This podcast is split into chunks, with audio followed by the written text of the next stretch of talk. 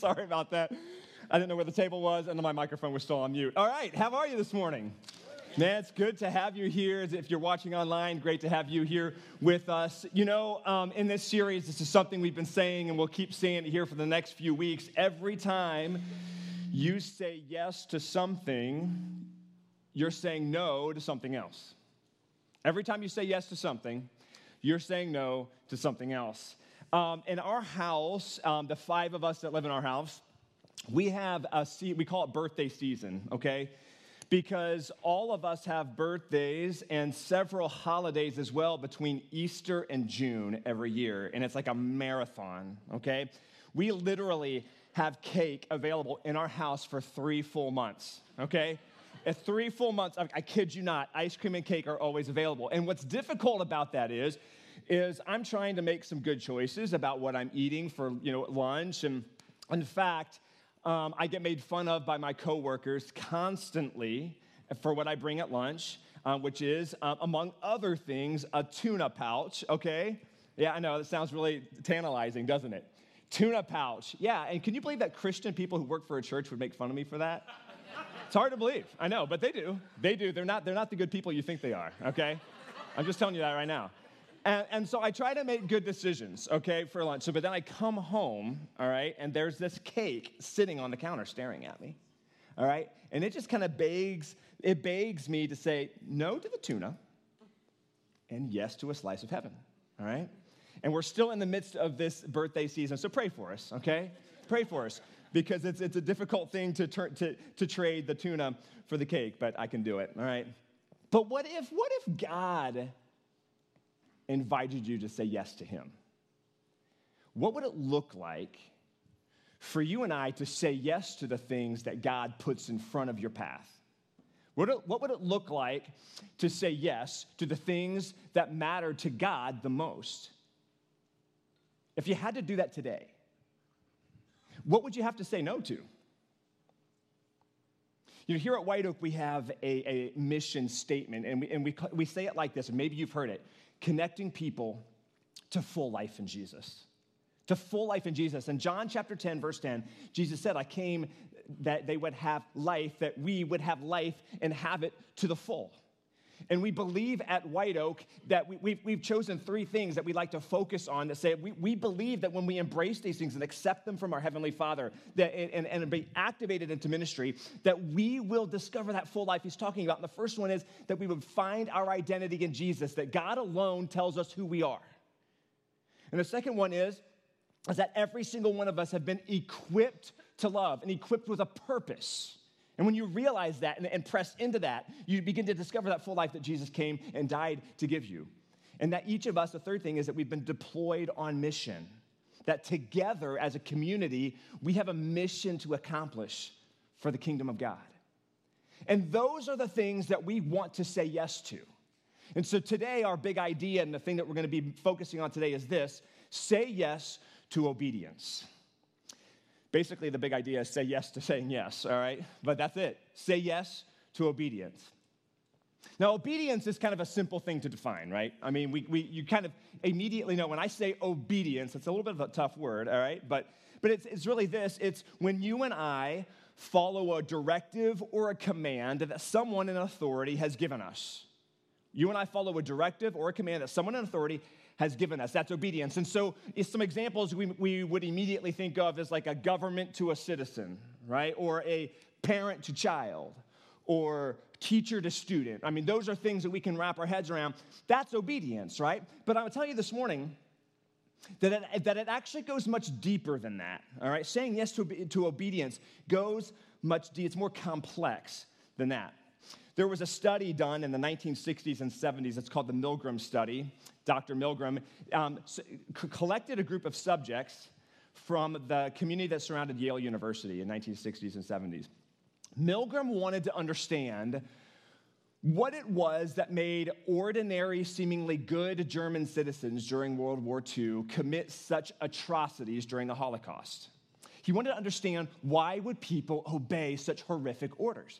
So he gathered a group of test subjects, and, and the experiment was this. The test subject was told that the experiment was a, based on learning. It was experiment about learning, okay?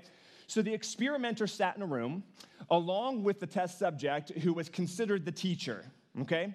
And that teacher sat in front of a box, and that box had buttons on it labeled with an increments of electric voltage, of shock. And they were told in the room next to them was another t- test subject, and they, he was called the learner. Okay, they were the learner.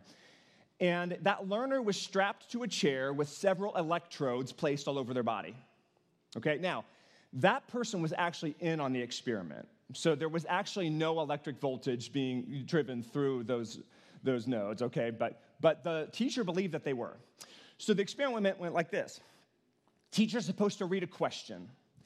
And if the learner in the other room gets it wrong, he's supposed to press a button which would shock them. And with each question they got wrong, the increased voltage would continue to shock the person in the other room. Now, what do you think happened? All right. Well, the teacher began to read a series of questions, and with each one the learner got wrong, pressed a button, and it would shock them. And eventually, as the voltage increased, the person began to cry out in pain in the other room over the microphone. All right? Now, the voltage went from 15 to 450 volts.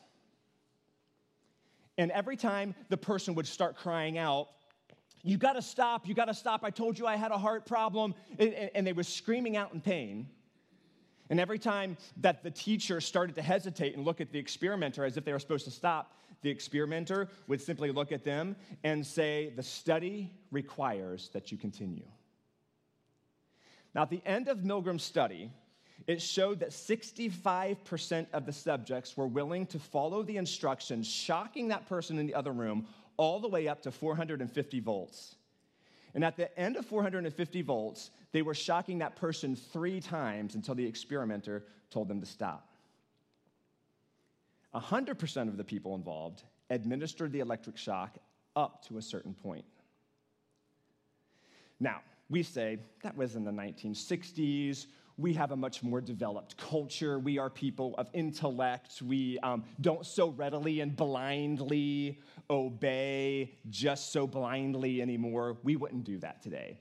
Well, they actually redid that a version of that study in 2009, and 100% of the women and the men involved administer the electric shock up to a certain point. What, uh, what's the point? I'll tell you. You and I have to obey someone. It's in our nature to do it. It's in our DNA, it's in our will that we have to obey someone. We have to conform to something that someone tells us. And you can't, you can fight against it, but you can't reject it. And I don't even know that we were meant to. Listen, but I do think what we can do is we can redirect that nature that we've been given to obey someone, and we can do it for the things that matter most to God and for eternity. And that's what we want to press into today. Say yes to obedience.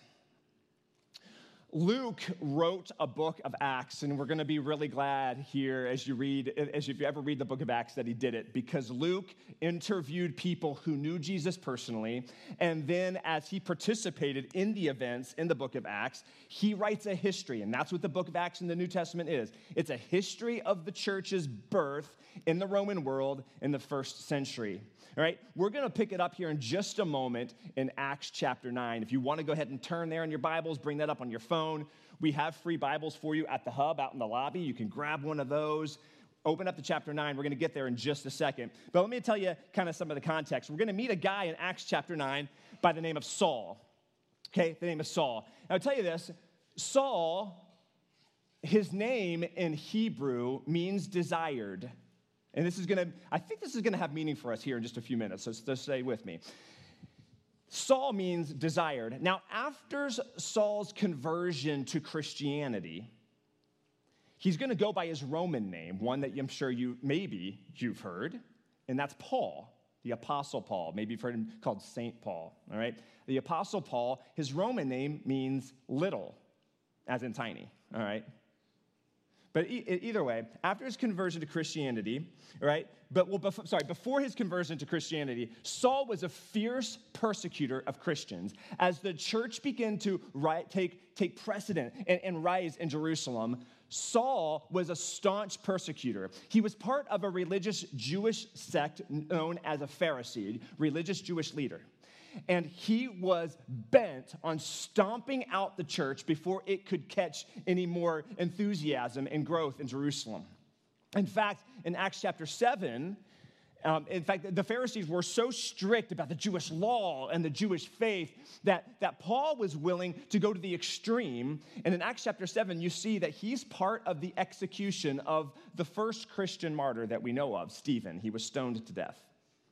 They threw stones at him until he died. I probably need to make sure that we phrase that right, all right? That's how he died. They threw rocks at him, all right? That's, that's what happened. All right, so it was a brutal execution, all right? Brutal execution. Now, after Paul's conversion, he's going to write a letter to the Christians in the city of Philippi, and he's going to talk about his past life and, and the credentials that he held as this Jewish religious leader. So in Philippians chapter 3, you can still stay in Acts 9, you're cool. Let me just read from you what happens here in Philippians chapter 3, real quick. So what Paul says. He says, if someone else think that they have reasons to put confidence in their flesh, I have more circumcised on the eighth day of the people of Israel, of the tribe of Benjamin. He says, I was a Hebrew of Hebrews. In regard to the law, I was a Pharisee. As for zeal, persecuting the church. As for righteousness based on the law, I was faultless. See, Paul prided himself in this pedigree and these credentials that he had. He was raised by Jewish mother, mother and father, very wealthy, and he was raised in the Jewish custom and religion. They sent him to school in Tarsus, which is in modern day Turkey. And Tarsus at the time, for its education and its learning, and as a university town, they called it like the little Athens. All right? Athens was known as that then. Tarsus was known as the little Athens. Paul was not only educated in the Greek, or I'm sorry, in Jewish language and culture, he also became well acquainted with Greek philosophy and religion. And then he went to Jerusalem to study under famous rabbis and universities to learn all about Jewish theology and history. Paul was a smart guy, he was a wealthy guy, he was an educated guy, and he, put, he rested a lot of his power on those credentials. So we're going to pick it up in Acts chapter 9. This is just shortly after Stephen's murder. All right, Acts chapter 9. Turn with me there. All right, and we're going to just start in verse 1. All right, this is what it says. Meanwhile, Saul was still breathing out murderous threats against the Lord's disciples. He went to the high priest and asked him for letters to the synagogues in Damascus, so that if he found any there who belonged to the way, capital W, interesting, that's what is referred to as the Christians, the way, okay? Whether they be men or women, he might take them as prisoners to Jerusalem. As he neared Damascus on his journey, suddenly a light from heaven flashed around him. He fell to the ground and heard a voice say to him, Saul, Saul, why do you persecute me? Who are you, Lord? Saul asked. I am Jesus, whom you are persecuting, he replied. Now get up and go into the city, and you will be told what you must do. The men traveling with Saul stood there speechless. They heard the sound, but did not see anyone. Yeah, I can imagine they were speechless. All right. Listen, Saul hears this voice, okay?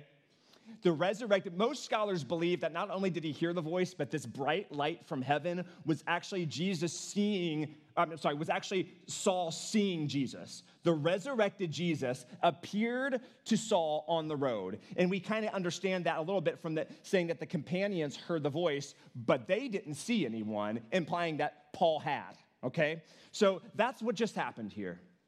Now, I want to go over here with you this morning briefly three quick things the components of obedience. As we say yes to obedience, what do those components look like? The first one is the posture of obedience, the second one is the reason for obedience, and the third one is the response of obedience. Posture, reason, response. So here's the first one the posture of obedience. What does it look like to posture yourself for obedience?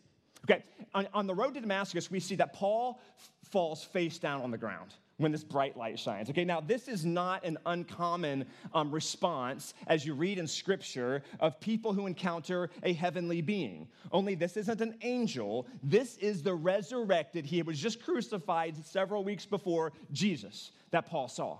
Right? Now, I don't think it's just coincidence that Saul's name in Hebrew means desired.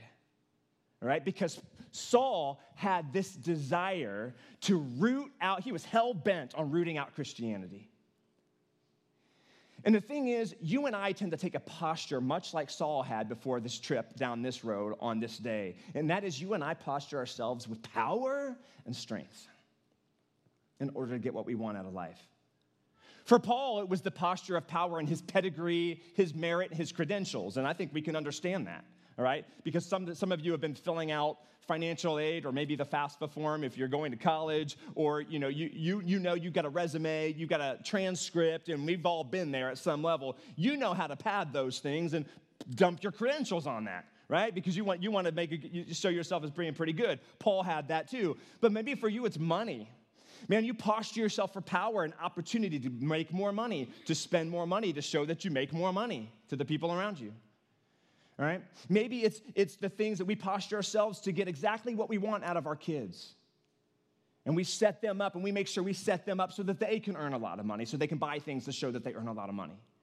Maybe you posture yourselves to, to get the most out of whatever you want out of relationships, out of marriage, out of sex.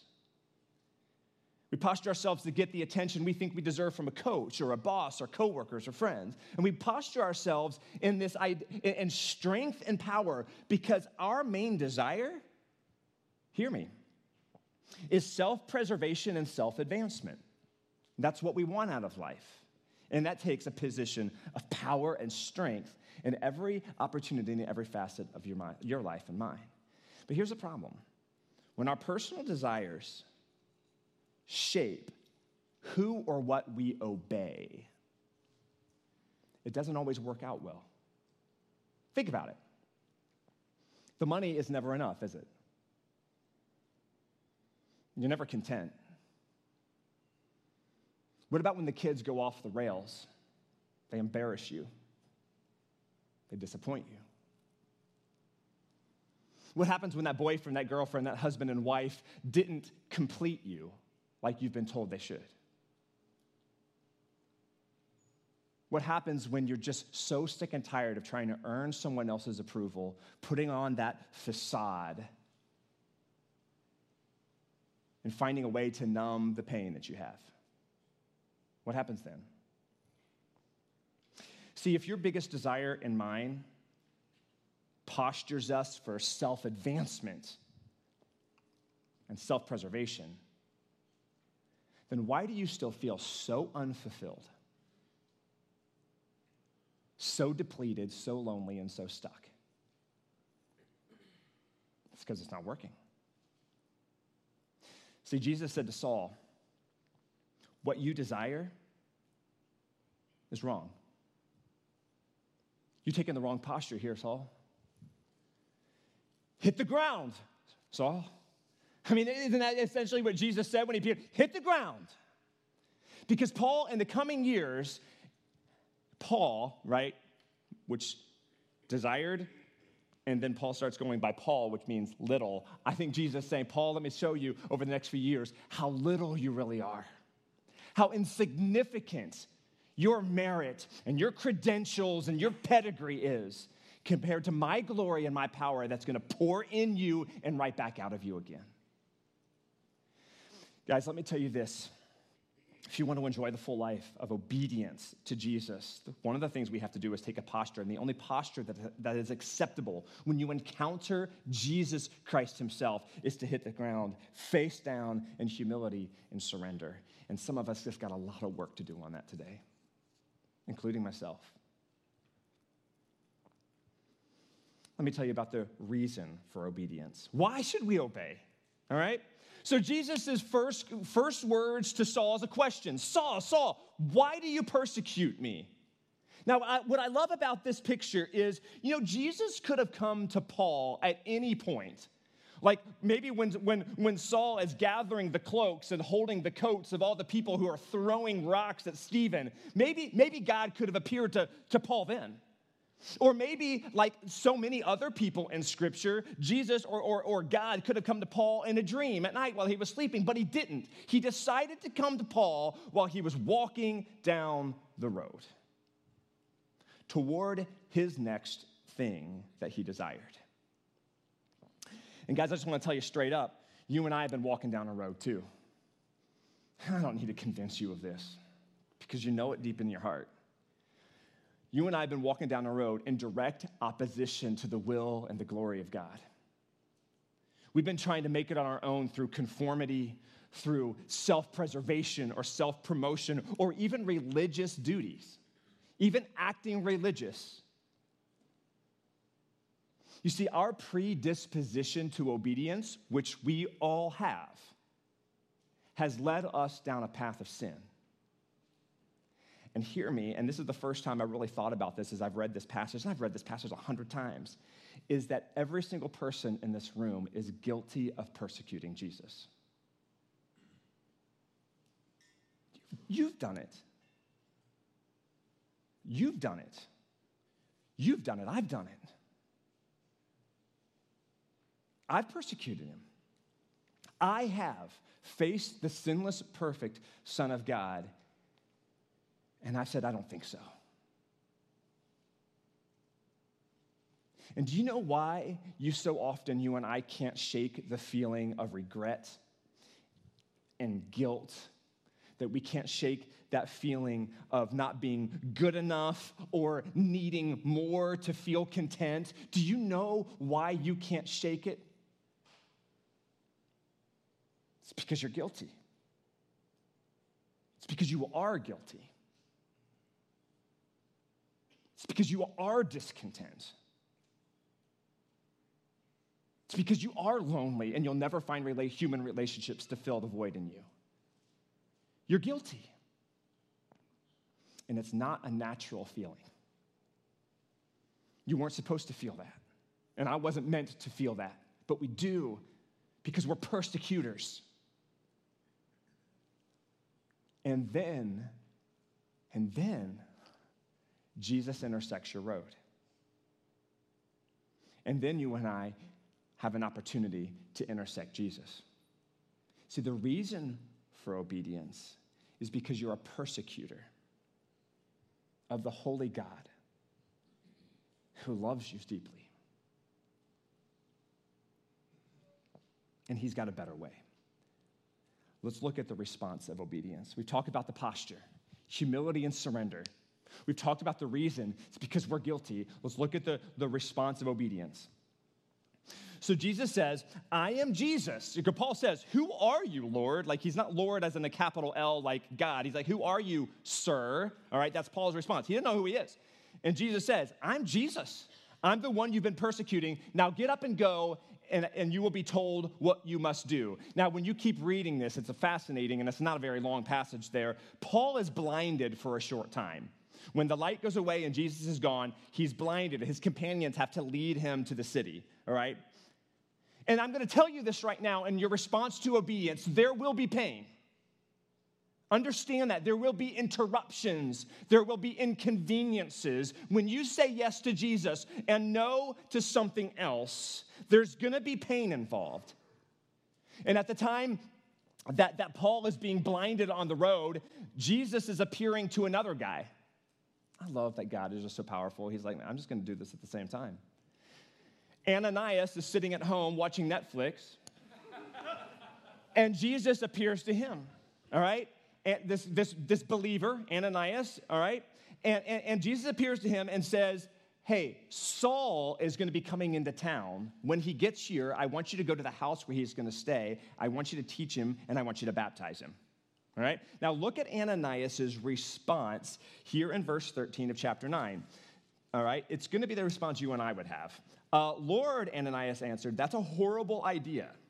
That's okay, he didn't say that, but he did say, Lord, Ananias answered, I have heard many reports about this man and all the harm he has done to your holy people in Jerusalem. He has come here with authority from the chief priest to arrest all who call on your name. What's Ananias saying? Lord, I hear you. My answer is no, you don't. This is a horrible idea. But the Lord said to Ananias, Go. This man is my chosen instrument to proclaim my name to the Gentiles and their kings and to the people of Israel. I will show him how much he must suffer for my name. Verse 17 Then Ananias went to the house and entered it.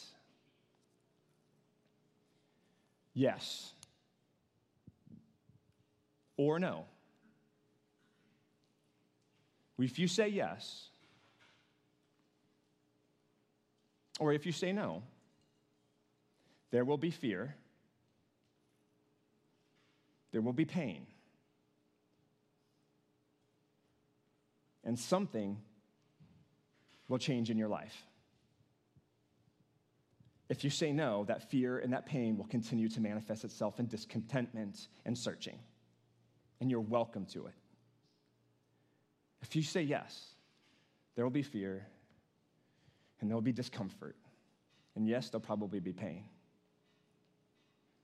But you will find contentment and purpose and joy. It's your journey, and you get to choose it. Saul's sight was eventually restored. And Paul became the greatest apostle of, the apostles, traveling throughout the Mediterranean Roman world, planting churches, and the church exploded. We're here today because of him. Jesus said, Paul, get up. And he got up. And I know that we're predisposed to obey someone. And the reason that you're not obeying Jesus, the reason you and I aren't obeying Jesus is because we haven't let, it, let him interrupt our lives. We've invited him to come alongside us. We've said, Jesus, why don't you walk with me? Why don't you walk next to me? You can do that.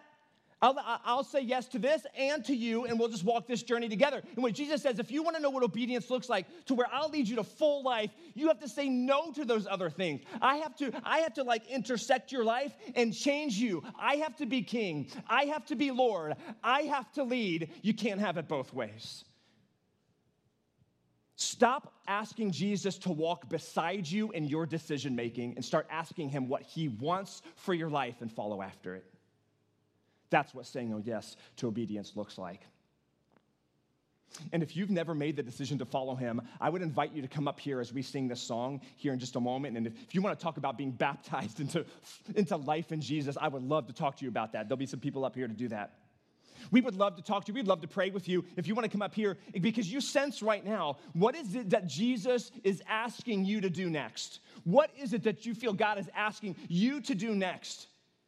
Come up here and we'd love to pray with you about that. You can go back to our Say Yes wall out in the lobby, write it on a card, put it up there, but come forward. We'd love to pray with you on that. You don't have to understand completely to obey immediately because delayed obedience is disobedience.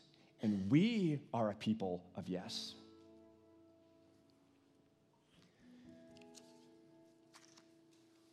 And you know that Jesus said yes. When his father said, Go to the cross, he said, I'm there. You're going to die for them. I'm there.